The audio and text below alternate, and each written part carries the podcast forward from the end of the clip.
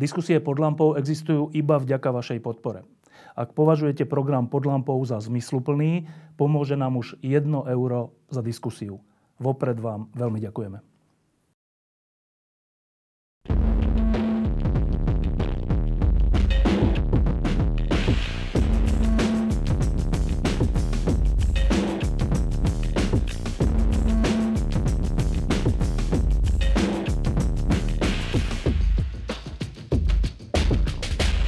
Keď pred troma rokmi začal taký jav na Slovensku, ktorý neskôr dostal taký nepresný názov, že vojna policaj, policajtov alebo vojna v polícii, tak e, nastal taký deň, keď sa do vedenia policie dostal človek, e, o ktorom sa hovorilo, že to je rozdielový hráč.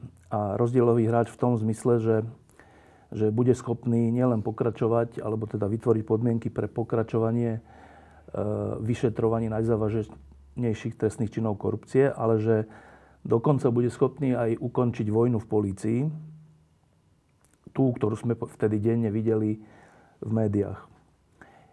Ten človek sa volal Štefan Hamran a, a ono sa to naozaj stalo. E, jednak pokračovali vyšetrovania, ale hlavne, alebo rovnako dôležité bolo, že prestali byť médiá zásobované rôznymi nezmyslami, a prestala byť slovenská spoločnosť traumatizovaná tým, že ten policajt povedal to a ten zas ono a ten zas utiekol a ten neutiekol a ten si niečo vymyslel.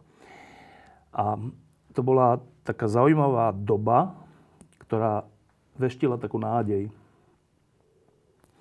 Dnes je po voľbách. Štefan Hamran je odvolaný policajný prezident, sedí tu vedľa mňa. A ja sa ho najprv opýtam na ten úplný úvod, že v čase, keď to vyzeralo zle, to bolo už po tej správe tajnej služby a po všelijakých ďalších veciach, ktoré úplne rozbúrávali policajný zbor na tých najvyšších úrovniach. Aká je motivácia človeka vstúpiť do toho s rizikom, že ho to zmetie? Dobrý deň. Tak e, človek v živote asi musí hľadať nejaké výzvy, ktoré ho naplňajú a ktoré vás posúvajú dopredu. Ja som tam videl šancu na to, že v rámci tej našej spoločnosti sa dajú nastaviť nejaké zásadné zmeny a že tá spoločnosť sa bude môcť rozvíjať aj vďaka tej profesionálnej práci policajtov, ktorých v zbore nie je málo, len bolo potrebné im dať šancu. Bolo potrebné dať šancu slušným kariérnym policajtom a nie policajtom, ktorí síce nosili uniformy, ale robili hambu policajnému zboru, nášmu povolaniu, pretože slúžili oligarchom a politikom. A bolo na čase to nastaviť tak, aby ten policajný zbor naozaj slúžil našim spoluobčanov a pri výkone svojho povolania obhajoval záujmy nás všetkých. To bola tá moja motivácia, preto som do toho išiel, lebo som vedel, že sú tam takí ľudia a vedel som, že sú ochotní do toho ísť spolu so mnou. A to ma primelo teda k tomu rozhodnutiu, že budem sa uchádzať o tento post. To už bolo, myslím, rok e, po tom, čo vládla vláda, ktorá tvrdila, že je proti korupcii a ktorá tvrdila, že rozviaže ruky polícii pri vyšetrovaní. Tak uh, to je taká zvláštna vec, že po roku takejto vlády, ktorá mala dokonca ústavnú väčšinu, vlastne vznikla takáto objednávka, že mal by prísť nejaký nový policajný prezident, ktorý dá šancu takým ľuďom, o akých hovoríte. Dovtedy ten rok sa robilo čo? Mne sa to zdalo byť ako obdobie také, bolo to určite posun oproti tomu, čo tu bolo pred rokom 2020, ale mm, nie taký, aký by som si ja predstavoval z pozície policajného prezidenta, pretože v systéme zostali ďalej pôsobiť ľudia, o ktorých bolo všeobecne známe v rámci policajného zboru, že sú toxickí. Že konali v minulosti spôsobom, ktorý nie je ospravedlniteľný z pohľadu policajného prezídy alebo z, z pozície policajného prezidenta vo vzťahu k týmto jednotlivcom. A keď som nastúpil, tak sa nerobili nejaké masívne čistky, ale ja som si sadol s tými ľuďmi a som ich konfrontoval s tým, čo mne osobne prekážalo ako policajnému prezidentovi.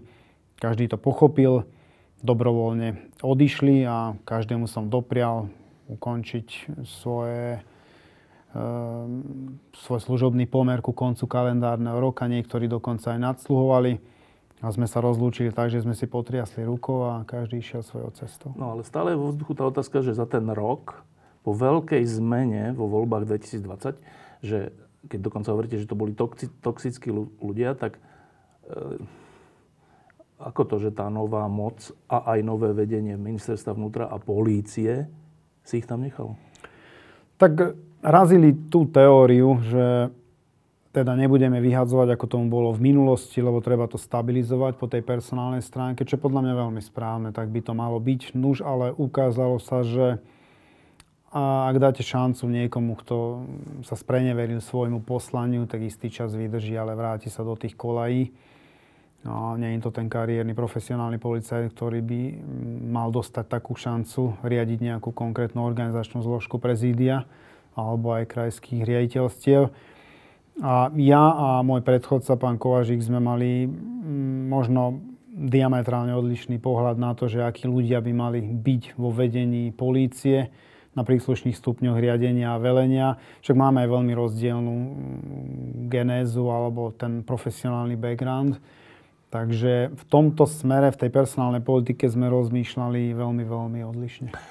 No teraz e, o tom sa budeme za chvíľku rozprávať. Teraz má veľa ľudí taký dojem, ale nie len dojem, že to, čo tu bolo pred rokom 2020, vrátanie fungovania orgánov činných v trestnom konaní, sa vráti.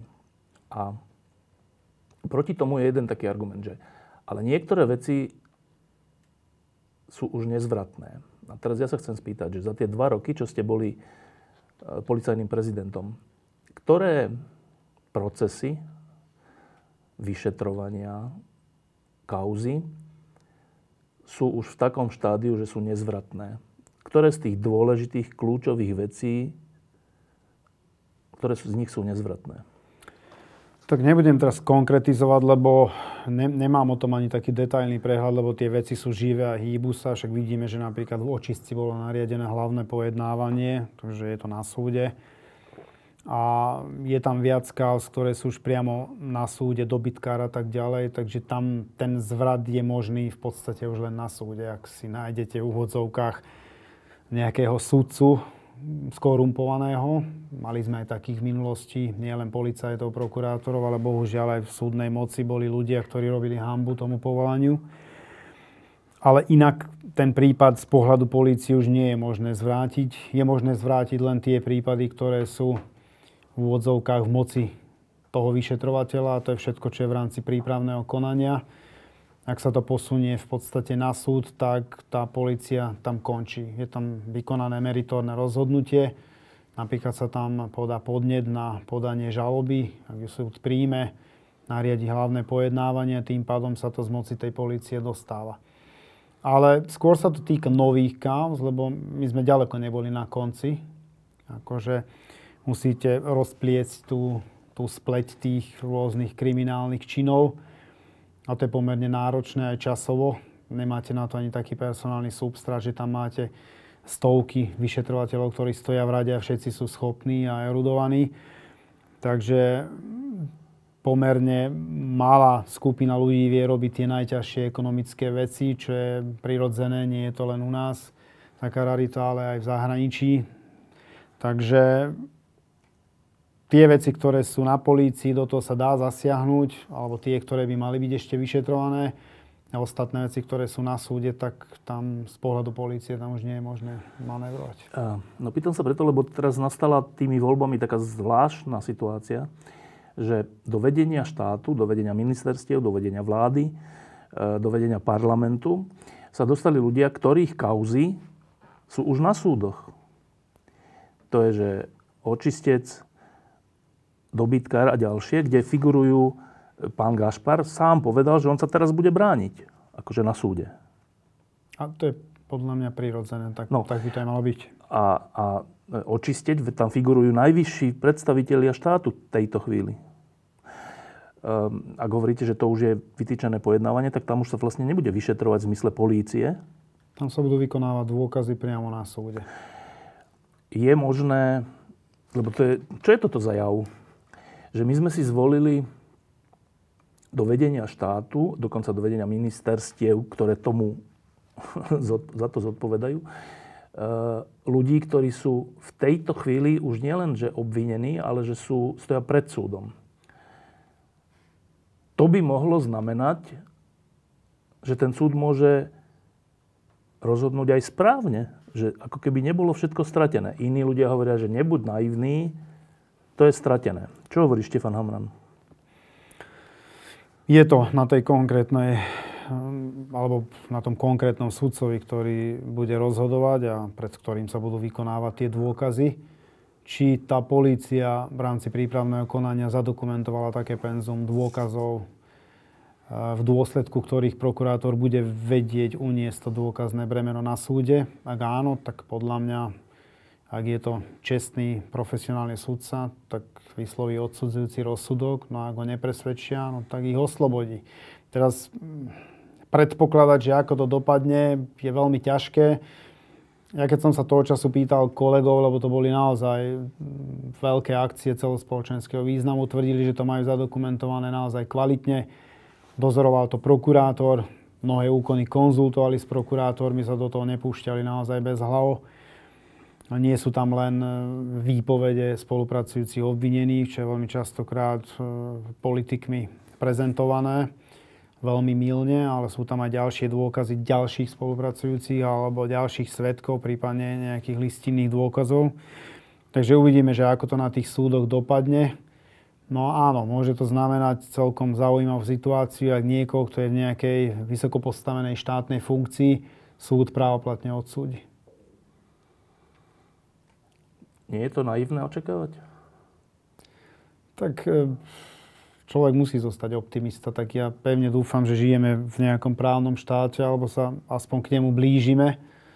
A aj potom čo tu nastane teraz, lebo áno, je tu tá hrozba, že sa budú snažiť niektorí ľudia pozastaviť nejaké vyšetrovania, zlikvidovať tých vyšetrovateľov, ktorí vykonávali túto činnosť prospech našej spoločnosti naozaj pri nej sledovali ten verejný záujem a nie záujmy vplyvných ľudí, ktorí stáli v pozadí v minulosti a mali dosah na tie prebiehajúce trestné konania z pozície svojej moci alebo postavenia. Čo iné nám zostáva, len, len veriť v ten právny štát a v to, že aj na polícii, aj na prokuratúre, aj na súdoch je dostatočný počet profesionálov, ktorí necítia potrebu sa spreneveriť svojmu poslaniu kvôli tomu, aby vyhoveli politickej moci alebo oligarchom, alebo komukoľvek. No, poviem dva príklady. Ministrom obrany sa stal pán Kaliňák, ktorý, za ktorého ministrovania bolo aj podľa rozhodnutia nemeckého súdu, e, došlo k únosu vietnamského občana a to nie, že len tak nejakému, ale že s pomocou vládneho špeciálu slovenského, pomocou štátneho lietadla, ktoré spada pod ministerstvo vnútra. A, a Robert Kaliňák sa stal ministrom obrany. Po tom všetkom, pričom tá kauza, vlastne, čo je s ňou?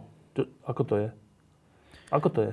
Druhé, štátnym tajomníkom ministerstva spravodlivosti sa stal pán Gašpar mladší, syn Tibora Gašpara, ktorý na tej nahrávke z Polodzníckej chaty hovorí, že si necháva 110% na pomstu.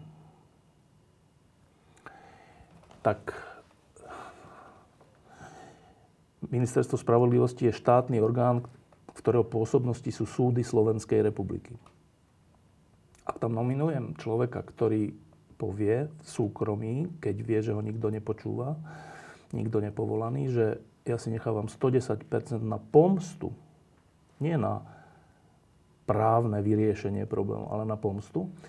A keď sa ministrom obrany stane človek, za ktorého pôsobenia preukázateľne slovenský vládny špeciál bol použitý v prospech komunistického Vietnamu a únosy ich občana. Tak to sú nejaké správy o tom, čo sa ide diať, nie? Tak znie to veľmi zle, najmä v kontexte toho, koľko sme tu počúvali na adresu našich vyšetrovateľov, tie príbehy o kanistroch a no. že ubližia tej Santusovej a nič také sa nestalo. A toto, čo odznelo na tej polovníckej chate, znelo tiež hrôzo strašne, však on sa okrem iného vyjadroval aj k tomu, že súčasného ministra obrany raz napadne a zmláti a vidličku do čela. A, ale paradoxne na tej chate ani slovo nebolo vyslovené v tom smere, že nejakí spolupracujúci obvinení by tu boli ovplyvňovaní, aby vypovedali takým alebo onakým spôsobom, že je to celé vymyslené účelovo. O tom tam nebola reč, skôr reč o tom, ako zachrániť no. tých, tie svoje spriaznené duše. No a e, platí samozrejme prezumcia neviny, tak v prípade Čurilovcov, čo im nikdy nepriznali, lebo ich označovali za zločincov, tá politická moc. A takisto to platí aj v prípade týchto pánov, že nie sú právoplatne odsúdení. Zatiaľ im tú vinu pripisovať nie je možné, ale neznie to dobre. Ale tá demokracia je aj taká. Ten národ si zvolil, vybral si. Tá ich moc je odvodená od zdroju moci, od ľudu. A to, že ten náš národ dal dôveru takým alebo onakým ľuďom, ja som ten typ človeka, ktorý tvrdí, že to treba akceptovať, rešpektovať, bez ohľadu na to, či sa mi to páči alebo nie, ale potom by sme spochybňovať mohli tie výsledky volieb kedykoľvek, za akýkoľvek e, okolnosti. Áno, ale keď príjmeme, že voľbami vlastne tá nová moc, nech je taká alebo onaká, E, že má možnosť ako keby začať od znova a všetko dovtedy zničiť alebo zastaviť, tak to, to potom nehovoríme o voľbách, to potom nie sú demokratické voľby, to je potom únos štátu, ktorý sa stane v okamihu, keď raz niekto vyhrá. Ale to, to hádam nechceme. No tak preto sa pýtam, že dobre, tak keď tu celá verejnosť bola konfrontovaná s tým, že ten únos vietnamského občana sa stal cez vládny špeciál a je veľmi málo pravdepodobné, že to bola náhoda, lebo vládny špeciál len tak sa neposkytuje. Navyše sa ešte povedalo Poliakom, že na tom vládnom špeciáli na palube je minister vnútra, aby ich pustili cez Polsko. Tak a teraz prešli roky a nič. A teda ten človek je vlastne minister vnútra, teda minister obrany. Tak preto sa pýtam, že no dobre, a to ide dostratené celé? Nie, no nejde to zatiaľ dostratené, lebo ten prípad sa vyšetruje. To vyšetruje už Národná kriminálna agentúra. No, uvidíme, aké tam budú závery, tak ja na to už teraz nemám dosah, však nie som policajný prezident a neviem sa pýtať ani na ten prípad, ktorý bol medializovaný, lebo e, z času na čas sme sa pýtali ako vedenie, lebo sme sa k tým kauzám museli vyjadrovať, že v akom to je štádiu a či tam napredujú, či nepotrebujú niečo, či nepotrebujú posilniť. A viem, že sa to vyšetrovalo a v akom to bude štádiu, o nejaké týždne, tak uvidíme. Tak vtedy, keď som sa ja to pýtal naposledy, tak hovoril, že tam e, napredujú a zrejme tam nie je vylúčené nejaké vznesenie obvinenia v tejto veci. Ale čo nastane teraz, lebo ten štát sme tu už mali unesený v minulosti, keď sa unesie opäť aj tá polícia, a jej prácu budú musieť opäť suplovať investigatívni novinári, tak to bude temné obdobie v histórii nášho samostatného Slovenska opäť raz. Lebo, hovorím to preto, že mne nejde o to, ako dopadne pán Kaliňák, alebo pán Gašpar, alebo tam, alebo o ten, alebo onen, ale tak my tu žijeme 5 miliónov ľudí v jednej krajine, ktorá sa volá Slovenská republika, tak keď tu chceme žiť nejak normálne, tak musíme si dávať pozor na to, aby sa tu dodržiaval zákon. Nech sa to týka Matoviča a toho a tamtoho, hocikoho. Ale skúsenosť za 30 rokov samostatnosti je, že občas dojde na nejakého vykonávateľa vôle niekoho vyššieho. Napríklad v SNS sa to občas stalo, že nejaký minister, o ktorom už ani nevieme, ako sa volal, bol nakoniec odsúdený za niečo, čo ale v skutočnosti nevymyslel on. A my sme tu už vlastne na to zvyknutí, že, že tí rozhodujúci, že tam, to, to sú nedotknutelní. A na najvýš sa stane, že nejaký z druhého alebo tretieho poschodia, že na neho to vlastne dopadne. Ideme to znova opakovať. No, na základe toho, čo som videl a počul, ako nastúpili niektorí aktéry teraz novej vládnej moci, si myslím, že nedá sa to vylúčiť, že to pôjde identickým smerom a, a tá policia bude paralizovaná. Uvidíme, že čo nastane s tou špeciálnou prokuratúrou. A keď paralizujú aj tu, tak ja si myslím, že tie vyšetrovania, ktoré tu bežali, a ktorých závery boli potvrdzované v mnohých prípadoch už aj nezávislými a nestrannými súdmi. To znamená, potvrdili, že tá polícia nič nekrivila, nešpekulovala, neohýbala právo a nenavádzala tých kľúčových svetkov, aby vypovedali takým alebo onakým spôsobom. A už vôbec sa nepotvrdili nejaké fámy o tom, že tu účelovo stíhali opozičných politikov. To je skôr príznačné pre tú éru predtým a nie pre túto. Takže čo nastane, ja som tiež v očakávaní, že ako sa chopia tej moci a aké signály vyšlo smerom k občanom, ale opakujem sa, národ si vybral.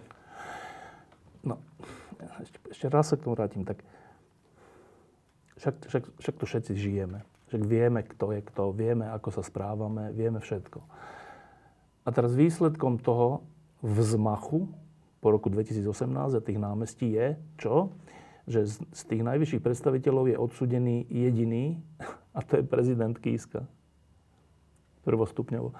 Ktorý povedal, že to je mafiánsky štát, ktorý tu vládne. No, tak toto je aký signál?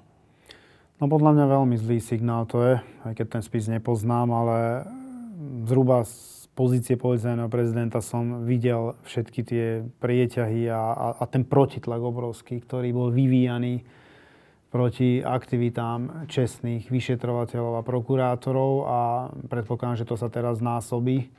Takže to prevalcuje ten protitlak ten minimálnu, tú minimálnu snahu, ktorú budú vedieť vyvíjať tí slušní policajti. Predpokladám, že budú aj odstránení z toho systému alebo z tých pozícií. Takže signál je to veľmi zlý. Slušní ľudia z toho musia byť podľa mňa nešťastní, pretože dnes sa tváriť naozaj, že je tu podsúvané širokej verejnosti, že títo vyšetrovateľia tu krivili systém, ale keď sa pozrieme na tie súdne rozhodnutia vo vzťahu k tým kauzám, ktoré riešili títo vyšetrovateľia, tak každý zdravo zmýšľajúci občan si musí zodpovedať tú otázku, že kto tu stojí na ktorej strane, o čo tu vlastne išlo celý čas. A vyzerá to tak, že tí občania, mnohí, alebo tá väčšina sa nechala ovplyvniť. Je to aj o tej politickej komunikácii, som vždy tvrdil. Nie je jedno, ktorý politik akým spôsobom komunikuje, ako dokáže ponúknuť tú svoju pravdu tomu širokému obecenstvu a bohužiaľ ľudia niekedy sadnú na lep aj takým, ktorí evidentne preukázateľne zavádzajú, ale to vie len úzky okruh profesionálov, ktorí sa tomu na dennej báze venujú. Keď ste tu minule boli, tak som sa vás pýtal, že nakoľko je dôležité to, že orgány činné v trestnom konaní, ktoré 3 roky mali slobodu alebo mali pocit, že môžu vykonávať svoju prácu bez zásahu politikov, že nakoľko je dôležitý tento ich zážitok v tom, že už sa nedajú zlomiť. A vy ste mi vtedy povedali, že to je síce dôležitý zážitok, ale stačí vymeniť, odstrániť, postaviť mimo službu zo pár ľudí, nie stovky, povedzme, že desiatky, a dá sa to zvrátiť. A ja som spolu vtedy taký nespokojný z toho, že fakt, že to je ich tak málo.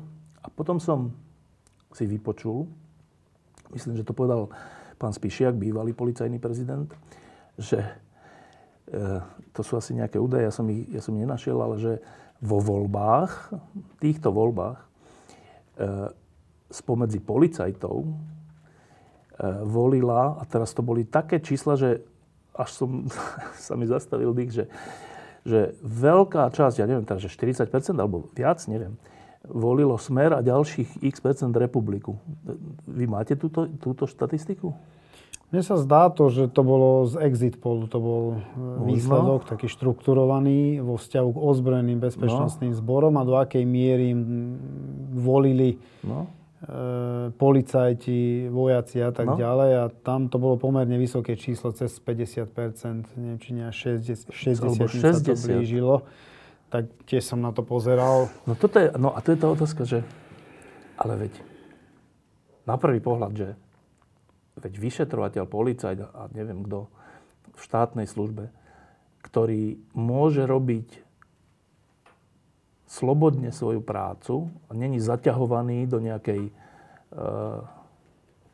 nadpráce v zmysle uneseného štátu, on, on nie je rád, on chce, aby bol zaťahovaný, že, že 60% Že nie, že o trocha viac ako priemer na Slovensku, ale že veľa, oveľa, oveľa viac. Že čo to hovorí o policajnom zbore?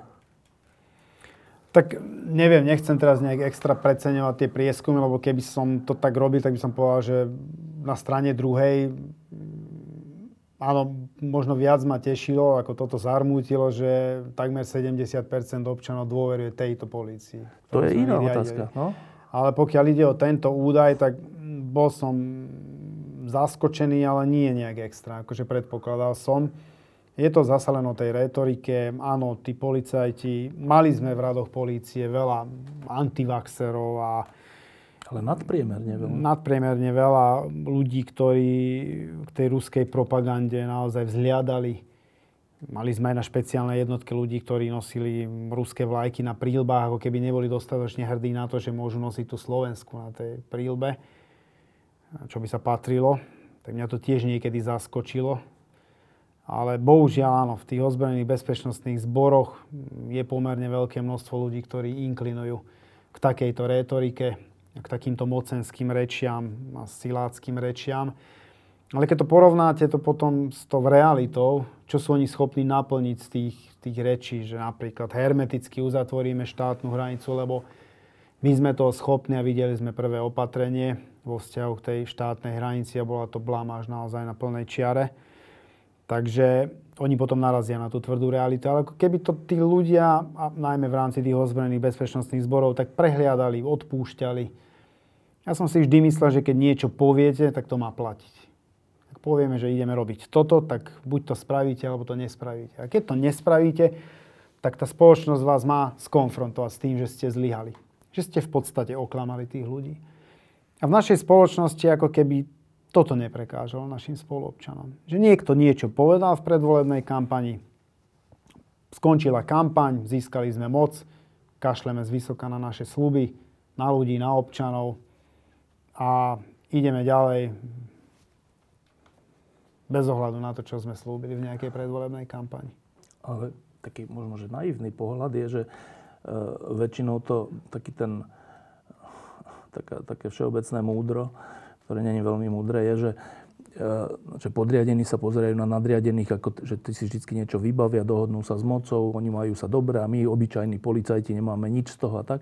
A potom príde nejaké vedenie iné, ktoré dbá na to, aby tí policajti mali slobodu vo svojej práci. Dbá na to, aby mohli vykonávať svoje povolanie v, tak, ako majú. A tí sú a toto vedenie je práve že nepopulárne medzi políciou? Ale teraz to hodnotíme cez prízmu polície, ale my to máme všeobecne zakódované, mám taký pocit, my v génoch Slováci, lebo nám nikdy nikto nevyhovoval. Keď sa pozriete na tú históriu policajného zbora, na tých jednotlivých policajných prezidentov, veď ja som teraz odišiel a, a niektorí a konečne ten Hamrán a teraz už bude lepšie a, a možno nebude, možno bude horšie. A a pomerne veľké množstvo ešte nenastúpil nový policajný prezident ako dočasne poverený a už ho hejtujú. Už má kritiku, lebo po akadémii sa hneď stal, tuším, šéfom dopravy. Áno, v tých časoch to bolo skoro nemožné, museli ste mať nejaké tlaky, ale už idú. Už mu nakladajú, že určite to je nejaká tlačenka a niekto stal za ním. Ja myslím, že ľudia sú, že policajti sú proti každému vedeniu? No, áno, mám taký pocit, že áno, že Tí policajti sú spravidla proti tomu vedeniu, lebo prirodzene to máme asi zakotvené, ja neviem, niekde v hlavách, v podvedomí, že treba bojovať s tým nadriedeným a ako keby sme prehliadali všetky tie pozitíva, ktoré tí nadriedení aj pre tých podriedených urobia. Niekedy mám taký pocit, že pozerajú sa na to cez tú prízmu, že sedí na mojej stoličke, ja by som tam mal byť, a v tom systéme som tam ja, mal byť posunutý na takú funkciu. A podľa mňa to nič dobré neprináša do policajného zboru. Ja som aspoň nikdy takýmto spôsobom neuvažoval, lebo naozaj je to veľmi nešťastné a potom sú neustále spory v rámci toho policajného zboru. Ak ten nadriadený si robí zodpovedne svoju prácu, má normálny ľudský prístup, plní si svoje základné povinnosti, ktoré mu vyplývajú zo zákona, snaží sa vytvárať podmienky na riadny výkon štátnej služby, čo je veľmi ťažké dnes, lebo potrebujete mať aj politickú podporu, tak občas aj jemu by možno dobre padlo, keby ho pochválili podriadení alebo uznali, že teda robí to z presvedčenia naozaj aj pre tých svojich podriadených, ale to je ta, také výnimočné. A to, to, to má, z toho som taký smutný. Keď som, keď som tu nedávno hovoril s, s Jaroslavom Spišiakom, tak on povedal takú zaujímavú vec, že čo sa týka podpory, ktorú polícia alebo vedenie polície cítilo alebo necítilo od tej novej garnitúry. Tak on povedal dve veci, že poprvé, tá nová garnitúra, teda v tomto prípade asi reprezentovaná ministrom vnútra Mikulcom, nevysvetlovala verejnosti vaše pôsobenie, pôsobenie orgánov činných v trestnom konaní dostatočne, kdežto tá druhá strana, podľa pána Svišiaka, e, dezinformovalo o, o vašej činnosti naddostatočne. A že to, to, to není dobré. To, to není dobré. A po druhé, že keď, keď policia narazila na nejaký problém, že nejaký zákon je zlý, napríklad 363, ale aj iné, ktoré by bolo treba v parlamente zmeniť, tak sa to nestalo. No a ja k tomu dodávam, že ak tá protikorupčná koalícia nevysvetlovala, tak vlastne vás osobne vystavovala tomu, že vy ste museli vysvetľovať a tým pádom tá druhá strana hovorila, že Amran robí politiku. No ale keby ste ani vy to nevysvetľovali, že čo sa deje, tak už nikto by to nevysvetľoval. Je to, je to pravdivý pohľad? No bohužiaľ musím súhlasiť, pretože ja som sa viackrát vyjadril v minulosti, že malo by to byť z politickej úrovne intenzívnejšie komunikované, lebo bol tam, na, bol tam nepomer, tak to zbytočne sa teraz snažíme nejak prekryť. Bol tam nepomer v objeme tej komunikácie zo strany jednej Obrovský. A druhej.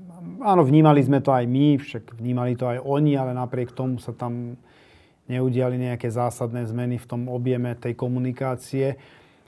Polícia tie výsledky produkovala, ktoré boli opečiatkované nezávislou a nestrannou súdnou mocou a ako keby ich nikto nedokázal relevantne, zrozumiteľne vysvetliť našim spoluobčanom. Potom sme do toho museli vstupovať my ako prezídium policajného zboru na našich tlačových konferenciách, kde sme sa museli postaviť na obhajobu vyšetrovateľov, pretože tam boli masívne politické ataky. A to som si povedal, že tamto končí tá sranda a treba sa jednoducho ozvať, pretože vyrušuje to tých vyšetrovateľov, keď sú také signály smerom k ním vysielané, sú zastrašovaní, je spochybňovaná ich práca naozaj nekorektným spôsobom. Vtedy sme v podstate dali zámienku na ďalšiu vlnu útokov, že teda ten Hamran a jeho ľudia komunikujú politicky a to je skôr politik. A tým pádom nás vystavili týmto zbytočným útokom, lebo tie útoky vôbec nemuseli prísť, keby sme si my vedeli robiť svoju prácu. Nemusel by som chrániť ja tých policajných funkcionárov pred politickými atakmi, nie odbornými, pred politickými atakmi. Však na to tam sú nejakí politici, ktorí by sa k tomu mali vyjadrovať a malo by to byť vyvážené. No, evidentné to bolo aj z tých prejavov, že to nie je vyvážené a valcovala tá druhá strana, tá opozičná a tým pádom častokrát sme sa tam ocitli tak politicky opustení v tej prvej línii. Nie len ja, ale samozrejme najmä tí vyšetrovateľia. Bolo to nepríjemné. Žiadny policajný prezident podľa mňa nerád komunikuje polopolitické témy, ktoré sú nepríjemné. Nás sa netýkajú, nemali by sme sa tomu venovať. Ale keď priamo politik napadne policajta, čo má robiť policajný prezident? Má sedieť v kancelárii a vystaviť svojim vyšet, svojich vyšetrovateľov takýmto tlakom enormným, myslím si, že nie. Tak preto som sa rozhodol ja vtedy, že budem to ja komunikovať ako policajný prezident a nastanem zrkadlo tým politikom, že toto nie je správne, nie je to prítomné v žiadnej civilizovanej európskej krajine, tak prečo by to malo byť u nás akceptované? Teraz vyzerá to tak, že to bolo málo možno tej komunikácie, možno práve naopak veľa ale ja som o tom dnes presvedčený, že tej politickej komunikácie, ktorá by sa bola zastala tých vyšetrovateľov, kde, kde, lebo chápal som aj tie postoje, že politici sa nechceli postaviť a obhájiť tých vyšetrovateľov, lebo nechceli zasahovať do tých prebiehajúcich vyšetrovaní. Ale tá druhá strana to bez problémov mm. atakovala. A aspoň to sme očakávali, že aspoň vtedy sa ozvu, keď sú už evidentné súdne rozhodnutia, kde, kde sa dá povedať, že ten policajt nič zle nespravil, lebo je to oštemplované súdom, tak prečo sa nezastať takých policajtov? Ale bohužiaľ ten nepomer tam vydržal až do konca. Ako si to vysvetľujete? Neviem, možno niekto nebol tak retoricky zdatný, ja neviem, či si to nechcel naštudovať, či to bolo pre neho diskomfortné, či to nemali len vo svojej podstate, aby takým spôsobom komunikovali a zdvihli tú hodenú rukavicu a bránili tú demokraciu so všetkým, čo k tomu patrí. Aj tých pešiakov, ktorí svojou každodennou poctivou policajnou prácou tvorili tú demokraciu a ten právny štát. Takej ochrany sa nedočkali. Myslím tak intenzívne, akú si možno oni predstavovali. A na konci príbehu zhruba vidíme, ako to dopadlo. Lebo to je strašne dôležitá vec, že, že aký príbeh sa nakoniec uchytí vo verejnej mienke. Že, že aká interpretácia sa uchytí. Ja si pamätám, keď, bolo, keď došlo k vražde e, Jána Kuciaka a Martiny Kušnierovej, tak e, vtedy to bolo také, že silné obdobie Slovenska v zmysle, že ľudia sa tak zmobilizovali. A vtedy e, predseda vlády vtedajší použil kartu Šorošom. Že za tým vlastne je Šoroš, no dobre. A, ale neujalo sa to, lebo polovica podpredsedov Smeru povedal, že keď toto budú používať, oni odchádzajú. Tak to prestali používať. A pán Fico potom povedal, že to bola chyba, že oni mali tento príbeh ďalej používať. Lebo by sa uchytil vo verejnej mienke. No a hovorím to preto, že za posledné tri roky to bolo tak, že najprv sa neviem, zlatá tehlička objavila, všeli, čo sa zrazu objavovalo a, a tí dotknutí boli takí zlatnutí, že fú, a tak teraz sa to všetko odhalí. A potom postupne skúšali, že ale povieme, že to je asi trocha vymyslené, alebo aspoň není to úplne podložené. A potom povedali, že nie, že len trocha, potom, že, že je to úplne vymyslené. A potom dokonca povedali, že oni nás tu všetkých iba pozatvárať, všetkých nás chcú pozatvárať, celú opozíciu chcú zničiť. Akože stále sa to stupňovalo a tento príbeh, tomuto príbehu dnes verí polovica Slovenska. A je to až na takej úrovni, že teraz, e, keď išiel predseda vlády do Bruselu, tak on vyčítal Európskej komisii, že sa tomuto príbehu nevenovala. Že prečo ste sa nevenovali absurdnému porušovaniu práva a zákonov a ničeniu opozície zo strany polície? Že to už není príbeh, že slovenský, to už ide do európskych rozmerov. A že je neuveriteľné, neuveriteľné, že ústavná väčšina nebola schopná ponúknuť iný príbeh, podľa mňa o mnoho pravdivejší príbeh, čo ste vy v polícii robili. To je... Ja ne, neviem, či existuje väčšie zlyhanie. Nemyslím si. My sme to vnímali tiež ako zlyhanie, ale tak nie prvýkrát nás zradila politická moc. V podstate nás profesionáli a odborníci z tej odbornej úrovne by o tom vedeli rozprávať ako vnímali tú politickú moc vo vzťahu k tej odbornej za tých 30 plus rokov na. Slovensku. A vytváral sa tu akýsi obraz, že tí vyšetrovateľia sú zločinci a je to organizovaná zločinecká aj skupina. Vy? A, a aj ja, aj všetci, čo boli na ňu napojení. A každý, kto to nejakým spôsobom schvaloval alebo prezentoval tie výsledky, tak bol zaradený do tej skupiny. A viete si predstaviť, že operatívci, vyšetrovatelia, vedenie policie, prokurátori USP, aj na krajských prokurátorách, ktorí podržali a neutopili. Krajský stiažnostný súd, špecializovaný trestný súd, rôzni súdcovia na tých súdoch. Najvyšší súd, aj ústavný súd rozhodol v prospech e, Čurilovcov, respektive toho vyšetrovania, ktoré viedli, že to bolo neoprávnené, keď to zastavil generálny prokurátor. Toto všetko je organizovaná zločinecká to je príbeh. skupina. To je príbeh, ktorý tu vytvárali politici, mm. ktorí sa dnes dostali k moci. A naprieč spektrom všetkých orgánov presadzujúcich právo tu vytvorili skupinu ľudia, ktorí sa navzájom nepoznajú. Mm. A nič iné ich nehnalo, len na základe vymyslených e, svedeckých výpovedí, pokrivených tu stíhali politickú no. opozíciu. Tomu verí polovica Slovenska. A tomu, ak verí polovička tohto národa, tak to mi je nesmierne ľúto, ale potom tam nie je pomoci. Teraz pár slov o ľuďoch, ktorí sa na ten boj podujali, ale aj o ľuďoch, ktorí sa potom za- začali tak, tak hanlivo nazývať, že kajúcnici. Čo s nimi bude? Ľudia si možno teraz myslia, že no však oni ich teraz presvedčia, aby začali hovoriť opak, že povedia, že to hovorili pod nátlakom a tak. Lenže oni už majú aj všelijaké uzavreté dohody o vine a treste. Oni už sú aj odsúdení a, a majú nejaké podmienky a všeličo.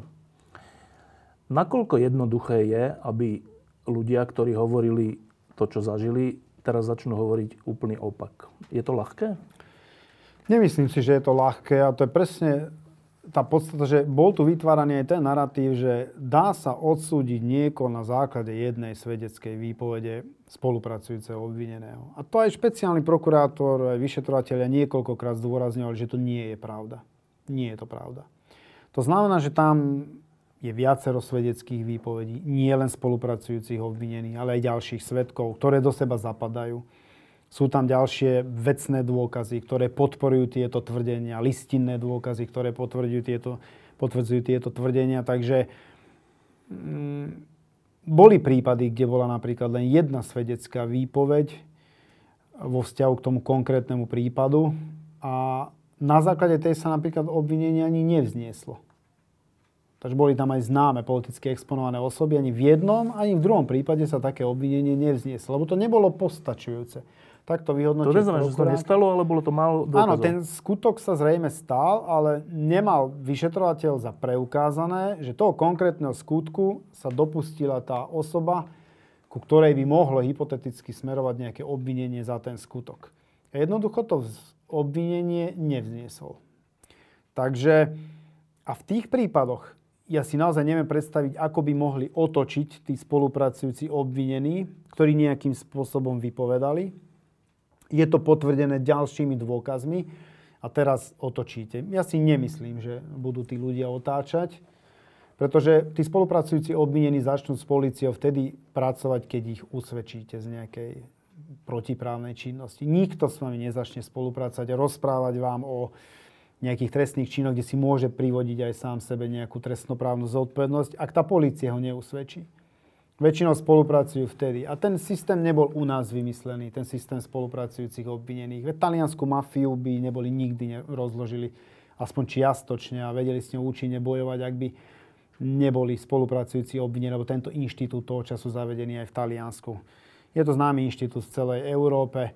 Podstatné, že to, čo hovorí ten spolupracujúci obvinený, musí byť nejakým iným spôsobom tiež potvrdené a musí to do seba zapadať. Preto je to vyšetrovanie také náročné, lebo to sa preukazuje.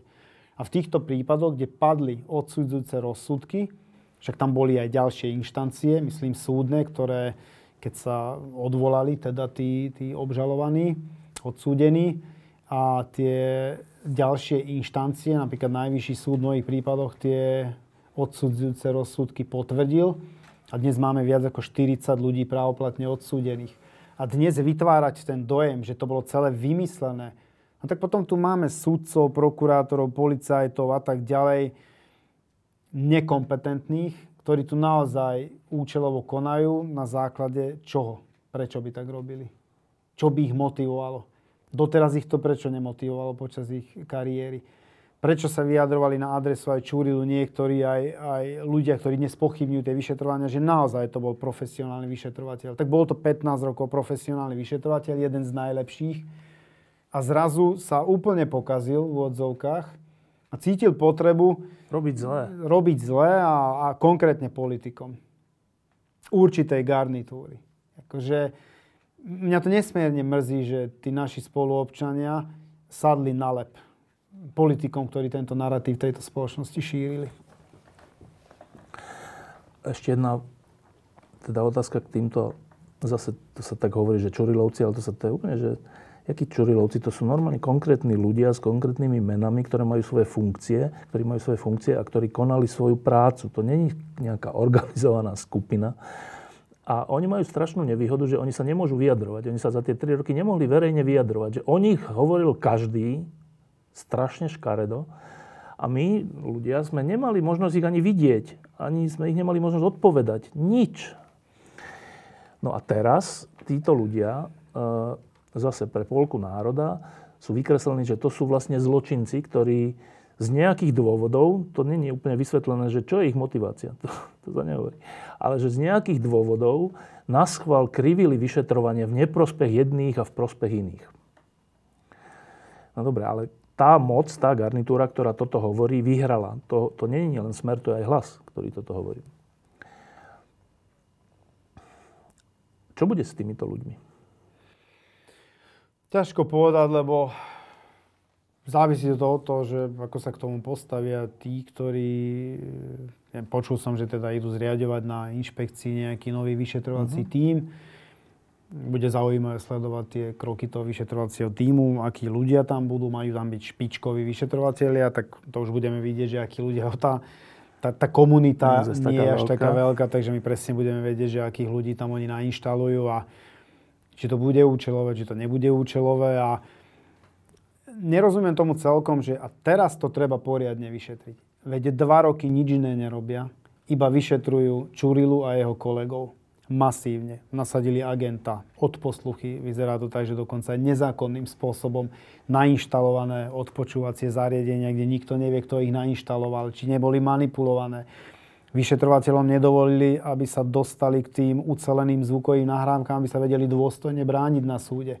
Zmanipulovali tie prepisy, čo bolo preukázateľné prokurátorka generálnej prokuratúry dokonca tvrdila, že neexistoval žiadny úradný záznam, na základe ktorého mohli oni začať trestné stíhanie. Ukázali sme ten úradný záznam. Bol priamo v spise, ktorý mala prokurátorka na stole. Odignorované fakty. A po dvoch rokoch nevedeli podať návrh na obžalobu na týchto ľudí. To znamená, neboli schopní, ten vyšetrovateľ nebol schopný ukončiť vyšetrovanie v priebehu dvoch rokov. Za tie dva roky tá Národná kriminálna agentúra dotiahla XY prípadov dokonca, ktoré sú dokonca dnes právoplatne odsúdené. Však 40 ľudí je právoplatne odsúdených. Na opačnej strane, kde sú evidentné pochybnosti, ktoré netvrdím ja, konštatoval ich stiažnostný súd, špecializovaný trestný súd, Najvyšší súd Slovenskej republiky, ešte aj ústavný súd sa vyjadril k tomu stíhaniu, ktoré začali Čulilovci že to nemohlo byť a nemalo byť zastavené, lebo je to v rozpore s trestným poriadkom, čo spravila generálna prokuratúra. A teraz to chcú vyšetriť. A pritom dva roky to vyšetrovali. No čo chcú vlastne vyšetriť? No len viete, Čurilovci neboli v Bosne a Hercegovine. Oni sa neskovávali, že tam boli prieťahy z ich strany a nedalo sa ich vypočuť a nedostavili sa na nejaké procesné úkony. Oni boli k dispozícii. A za dva roky nič. Tak prečo si niekto teraz myslia, teraz to už pôjde? Ale čo pôjde? To ich, to preukázanie, že títo ľudia krivili zákon, manipulovali svedecké výpovede a účelovo tu chceli trestne stíhať nejaké politicky exponované osoby. Tak dva roky im to nepreukázali, boli k dispozícii, masívne sa vyšetrovali. Skôr oni ťahali za ten kratší koniec, čo konštatovali aj nezávislé nestranné súdy na rôznych inštanciách. Prečo teraz má občan, alebo ja, Štefan Hamran, očakávať nejaký zázrak? Veď ja som videl, že nič zle nespravili. Veď som si prečítal súdne rozhodnutia, kde práve naopak tie súdy konštatovali, že podozrenia smerujú k tej opačnej strane, že tam sa manipulovalo. My sme tu na tomto území zažili aj totalitu komunistickú a vtedy sa to naozaj dalo. Vtedy sa dalo, že keď režim rozhodol, že tento človek e, je vinný, tak bol vinný bez ohľadu na to, či vôbec niečo urobil vrátane policajtov, sudcov, hocikoho, keď sa znepáčil. Dalo sa to. Ale to sú že totalitné režimy. Dá sa to aj v demokratickej krajine? Dá sa urobiť, že, e, že niektorý z týchto vyšetrovateľov NAKA bude obvinený a odsúdený za to, čo neurobil? Je to vôbec možné? Neviem, či to bude možné odsúdiť, lebo ja stále verím vo zvyšky toho právneho štátu. A chcem veriť tomu, že jasné, že v systéme je, bolo aj bude skorumpovaných policajtov, prokurátora, súdcov vždy. Ale chcem veriť tomu, že je tam veľa profesionálov. Nie len v rámci policajného zboru, ale aj prokuratúry, aj, aj nezávislých súdov, ktorí to jednoducho nedopustia. Že pod to sa niekto musí podpísať pod takú špinavosť. A videli sme, že v minulosti tí, ktorí sa pod to podpísali, keď sa začal rúcať ten systém, začali presúvať tú zodpovednosť jeden na druhého. Takže ja chcem veriť tomu, že nenajdu sa ľudia, ktorí sa pod takéto špinavosti už podpíšu, pod účelové trestné stíhania, lebo videli, že ako to môže dopadnúť jedného dňa. A tí vyšetrovateľia na NAKE majú absolútne čisté svedomie, čo potvrdili aj tie nezávislé a nestranné súdy, takže oni sa vôbec ničoho neobávajú.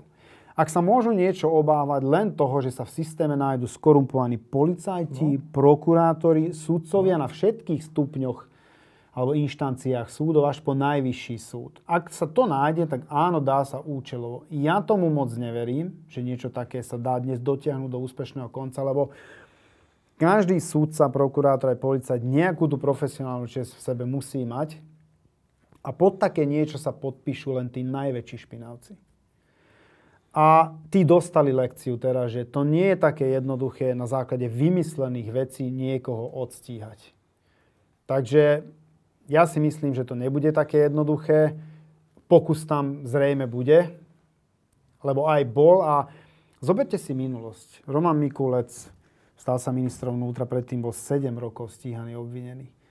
Gábor Grendel, tuším, ako poslanec, bol mm, obvinený, stíhaný. Naď, bývalý minister obrany, bol stíhaný. A to boli účelové trestné stíhania, ktoré neprodukovali Čúrila spol, ale práve vyšetrovateľia tej garnitúry pred rokom 2020. Nie títo sledovali novinárov a rôzne diagramy vytvárali vzťahové. To nebolo Čurila no? v rámci polície. Nie oni dávali pokyny alebo dostávali pokyny na sledovanie novinára, na dokumentovanie jeho aktivít, pretože písalo systéme našich ľudí. To neboli Čurilovci. Takže oni majú čisté svedomie a sú pripravení na ten boj. A ja pevne dúfam, že tej spoločnosti sa postupne oči otvoria, lebo oni to budú musieť lámať cez koleno.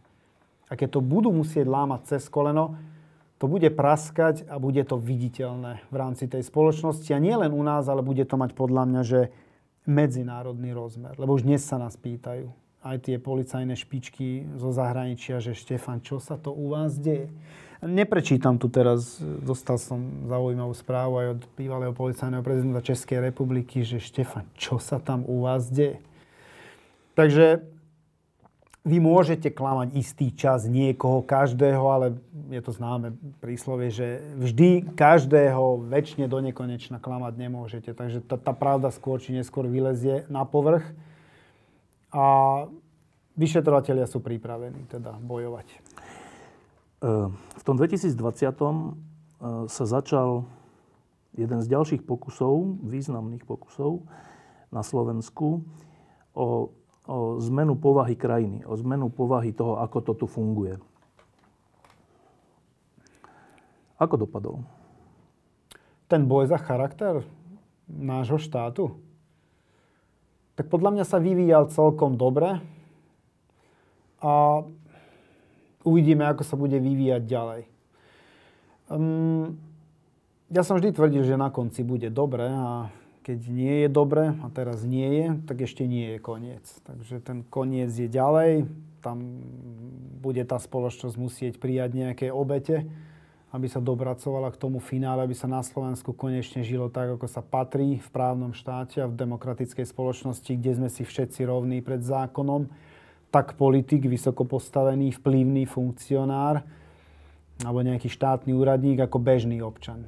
To je podľa mňa dôležité, aby sme sa dopracovali k takému právnemu štátu. Um, nikdy sme taký štát nemali. Vždy tam boli disproporcie.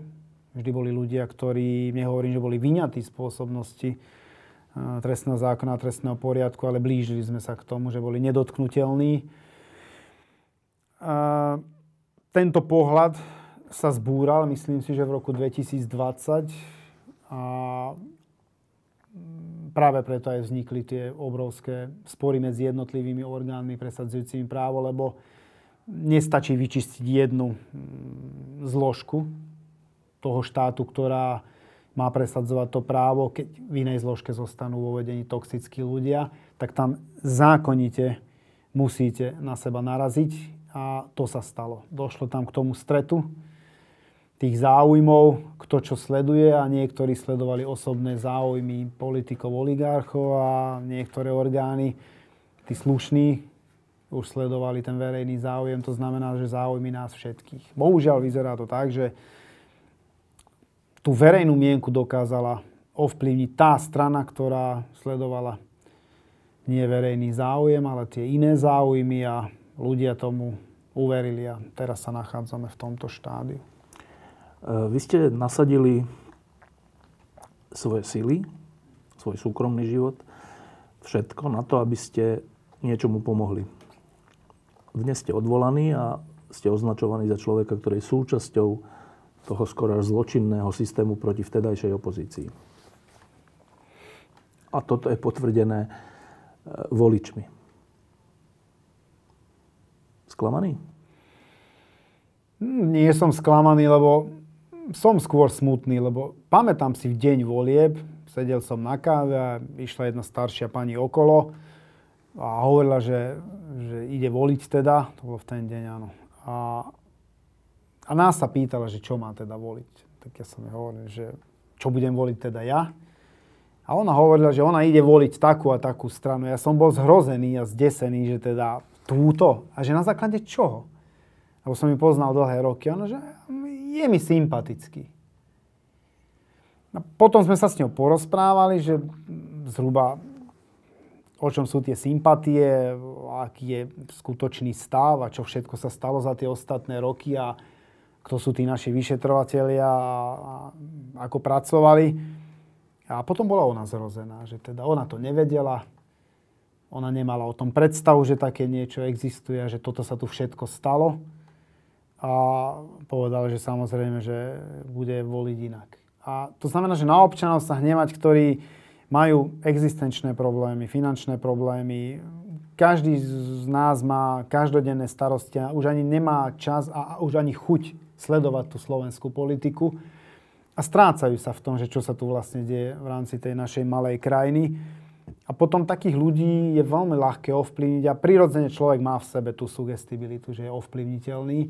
Závisí od toho, že kto je ten, kto príde ovplyvniť. Ak je to rétor, je to schopný človek, ktorý dokáže vystupovať a predstierať, že má dobré úmysly a tú nepravdu dokáže skvostne zavaliť a podávať tým spoluobčanom, tak áno, tí ľudia sadnú tomu na lep a potom sa môžu stať také také prešlapy v rámci našej spoločnosti, že máme obžalovaných ľudí vo vysokých exekutívnych funkciách.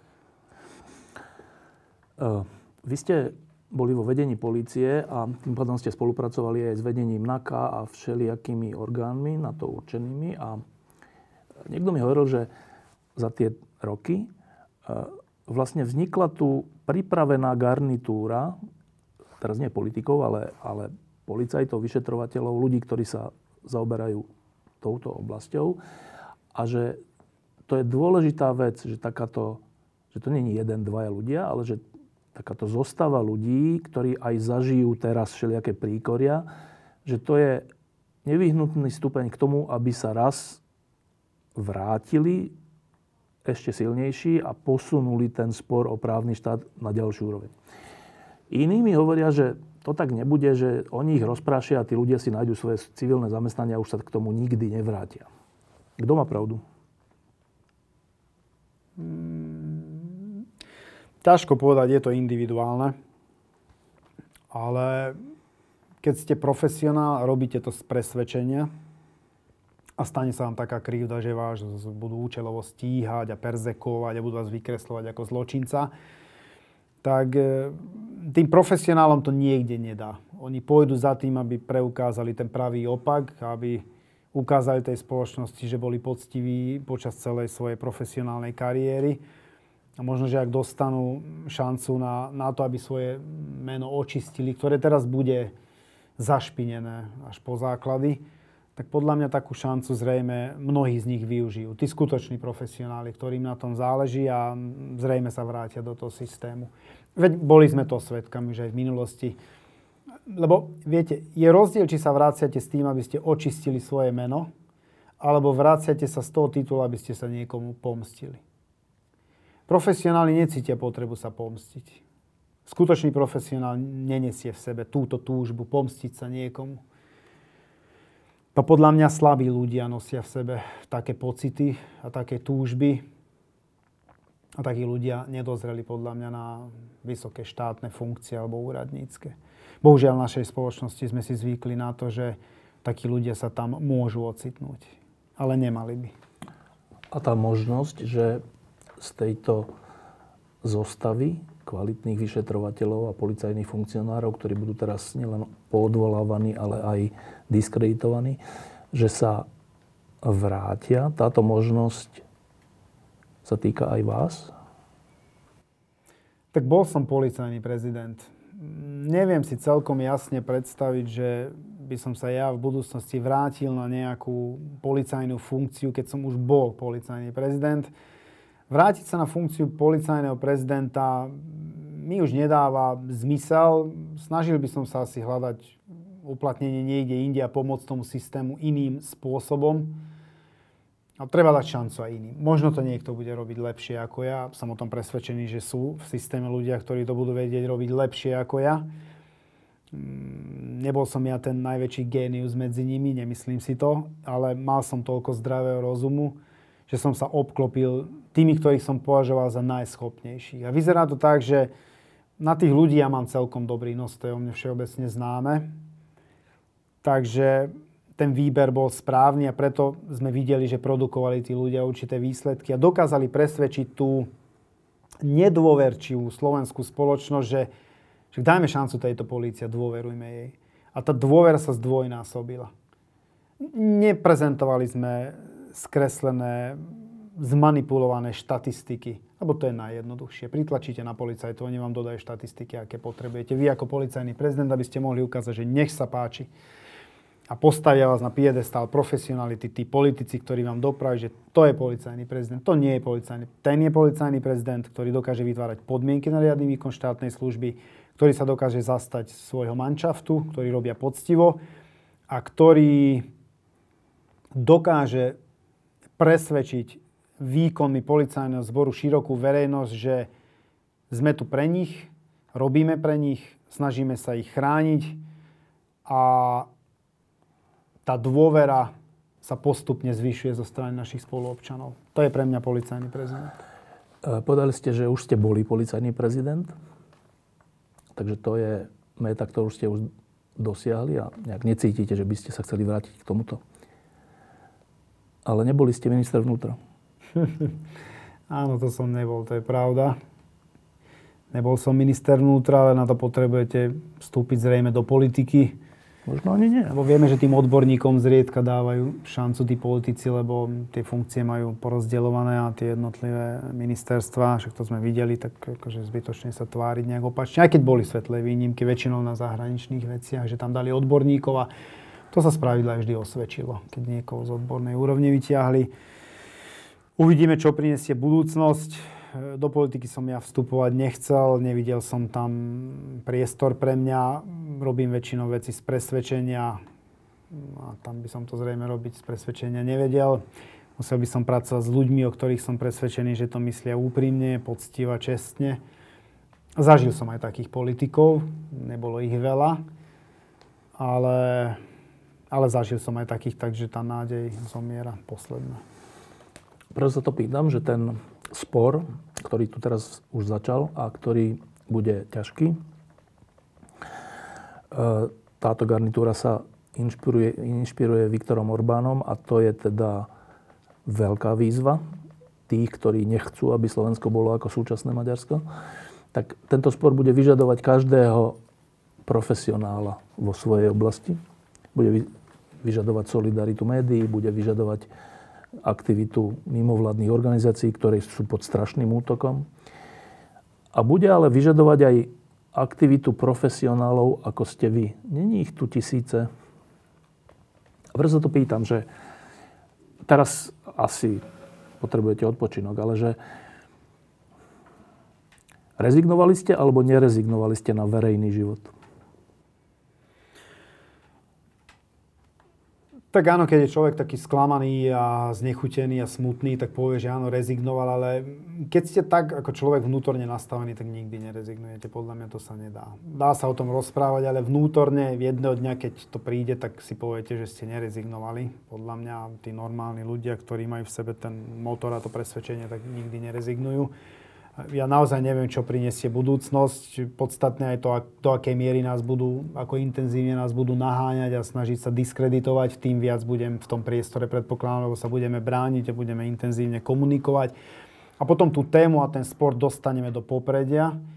A bude to predpokladám, že nosná téma potom v rámci spoločnosti a, a potom sa tomu musíte venovať naozaj intenzívne. Všetci tí ľudia, ktorí mm, boli aj okolo mňa alebo pôsobili na prezídiu a v ďalších zložkách, Takže uvidíme.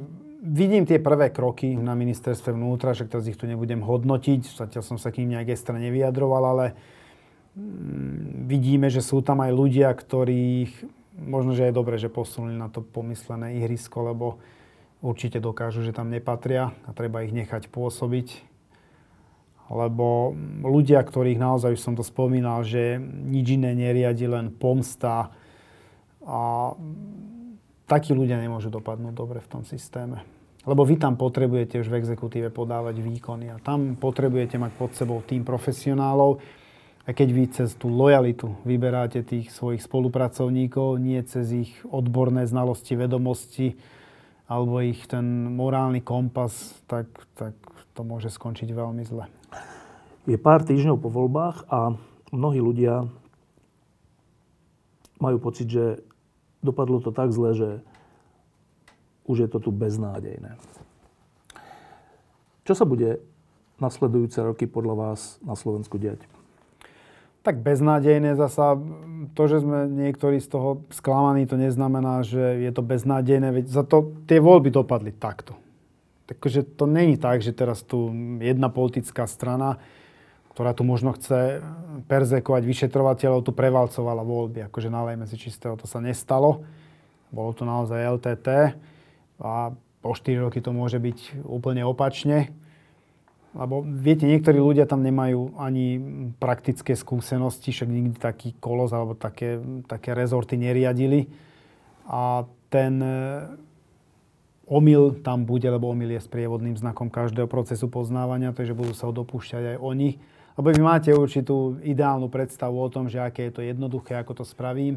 A nakoniec prídete a naozaj narazíte na tú tvrdú realitu, napríklad keď už sa bavíme o vnútre, že hermeticky uzatvoríme štátne hranice. Oni zistili hneď prvý deň, že to sa nedá. Tí rozumnejší to vedeli už aj v predvolebnej kampani, len to používali ako narratív, ktorý posúvali, že tá vláda zlyhala pri ochrane našich národných záujmov, lebo sa pustila nelegálnych migrantov. Potom zlyhali všetky členské štáty EÚ, vrátane Švajčiarska, Nemecka, Francúzska, lebo všade sa pohybujú tie nelegálni migranti. A teraz môžu dokázať, že ukázať, ako sa tá hranica hermeticky uzatvorí a na územie Slovenskej republiky nevkročí ani jeden migrant. Hneď prvý deň, prvá akcia pochopili, že počet zadržaných nelegálnych migrantov nula, prevádzači počkali, vedeli, že o 5 ráno končí akcia, na ktorú policajný zbor nemá síly, prostriedky ani energiu a o 6 už mohli bez problémov migrovať cez tú štátnu hranicu.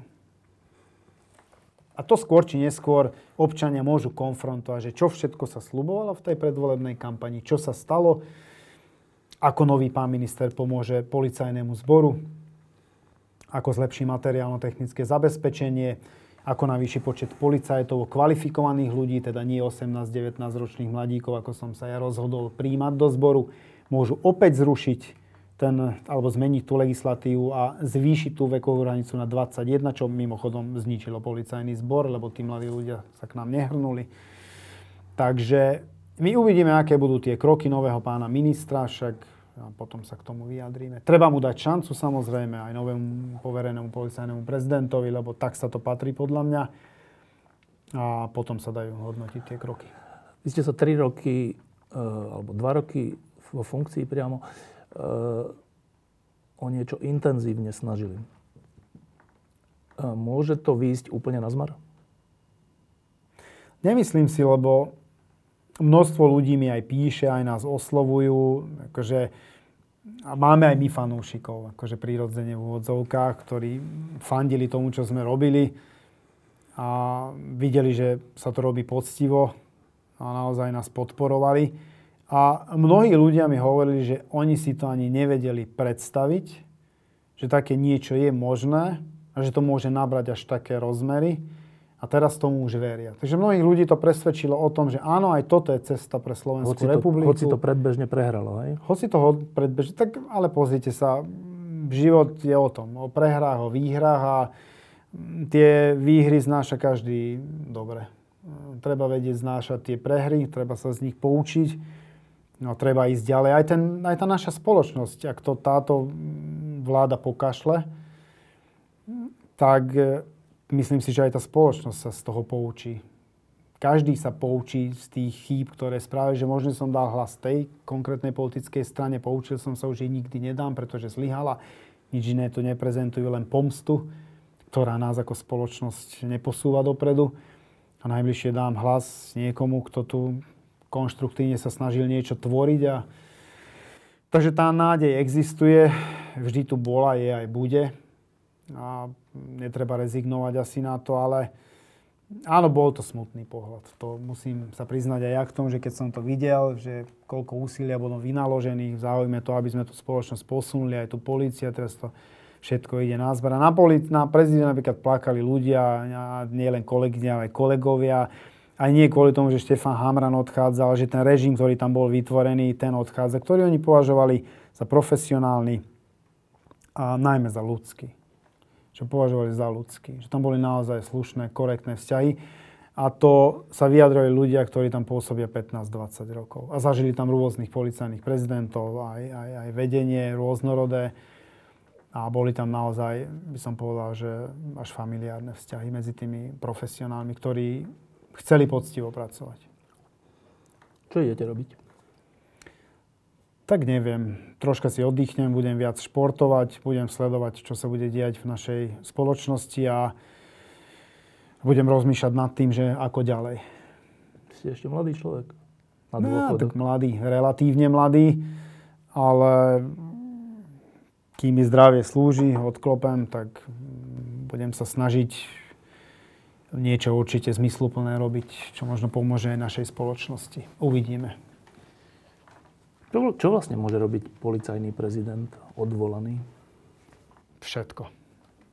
Všetko môžem robiť, čo sa mi zachce v úvodzovkách. Som pripravený naučiť sa robiť nové veci. Vždy som bol taký, že som mal rád nové veci. Aj keď som paradoxne konzervatívne zmýšľajúci človek, ale mám rád nové veci, najmä keď prinášajú niečo pozitívne pre mňa, pre našich eh, ľudí v rámci našej spoločnosti, tak prečo nie? Ale že akým smerom sa vyberiem, to v tomto okamihu neviem povedať. To by som klamal, ak by som niečo povedal. E, Držím palce, aby ste našli zmysluplnú činnosť a hoci sa to asi nemá často robiť, ale ja to robím za tie dva roky vášho nasadenia v tých najťažších veciach vám ďakujem. Veľmi pekne ďakujem. A ja si to od skúseného novinára, ktorého si inak veľmi vážim aj ako človeka, tak to si vážim naozaj. Takže ďakujem pekne aj ja. Toto bol Štefan Hamrán. Ďakujem, že ste prišli. Um, A teraz do titulkov, taká tá konkrétna vec. Teraz bol zvolený, alebo teda vymenovaný za šéfa inšpekcie pán Zurian. Čo je to za správa? Tak bolo by predčasné ju hodnotiť. Ne- Už sa ma na to niekto pýtal, že či je to najlepšia nominácia. Neviem, aká bude ono nominácia. Poznám ho nejaké tie roky, lebo som bol veliteľ špeciálnej jednotky, on bol riaditeľ NAKA a tam som ho vnímal ako, ako profesionála, ktorý s nami spolupracoval a kopec, kopec vecí sme dotiahli do úspešného konca. Môžem už teraz povedať, že je to určite lepšia nominácia ako nejakí dvaja jeho predchodcovia, napríklad pán Ševčík a pán Lučanský, ktorí boli hluchonemí, nič nevideli a nič nepočuli, keď sa páchali trestné činy. A je to na ňom. Aký bude Braňo Zurian, riaditeľ úradu inšpekčnej služby, je v podstate na ňom. V ťažkých časoch sa tam dostáva, ja mu nezávidím. Či sa mu to podarí chytiť za ten správny koniec alebo za ten nesprávny, má, ten, má to vo vlastných rukách. Jeden z prvých výrokov bol, že povedal, že pán Lučanský bol za- zavraždený, že to nebola samovražda. Tak to bolo veľmi nešťastné podľa mňa. A to prečo sa také povie? Ja neviem, viem, že mali osobný vzťah, ako boli priatelia zrejme, takže vnímal to osobne. Asi sa o to dotklo, predpokladám, že poznal aj rodinu Tak, takí ľudia to vnímajú vždy citlivejšie a cez inú prízmu sa na to pozerajú, ale toto sa mi zdalo byť aj tak akože, akože nie celkom šťastné. Pretože aj on sa vyjadril, že dôveruje tej krajskej prokuratúre v Prešove a predsa ten krajský prokurátor vyslal jednoznačný signál, keď povedal, že cudzie zavinenie je vylúčené a potvrdil to aj generálny prokurátor. Takže tie rozhodnutia treba akceptovať bez ohľadu na to, či sa nám páči alebo nie. Oni videli spis, oni videli to vyšetrovanie, keď sa takto rozhodli, tak to treba akceptovať. Pôjdete sa lyžovať? Chcel by som sa ísť lyžovať, rád sa lyžujem. Tak pevne dúfam, že sa dostanem na lyže, ale keď bude pokračovať to globálne oteplovanie v tomto tempe, tak naozaj neviem kde. Ďakujem pekne. Ďakujem pekne. Diskusie pod lampou existujú iba vďaka vašej podpore. Ak považujete program pod lampou za zmysluplný, pomôže nám už 1 euro za diskusiu. Vopred vám veľmi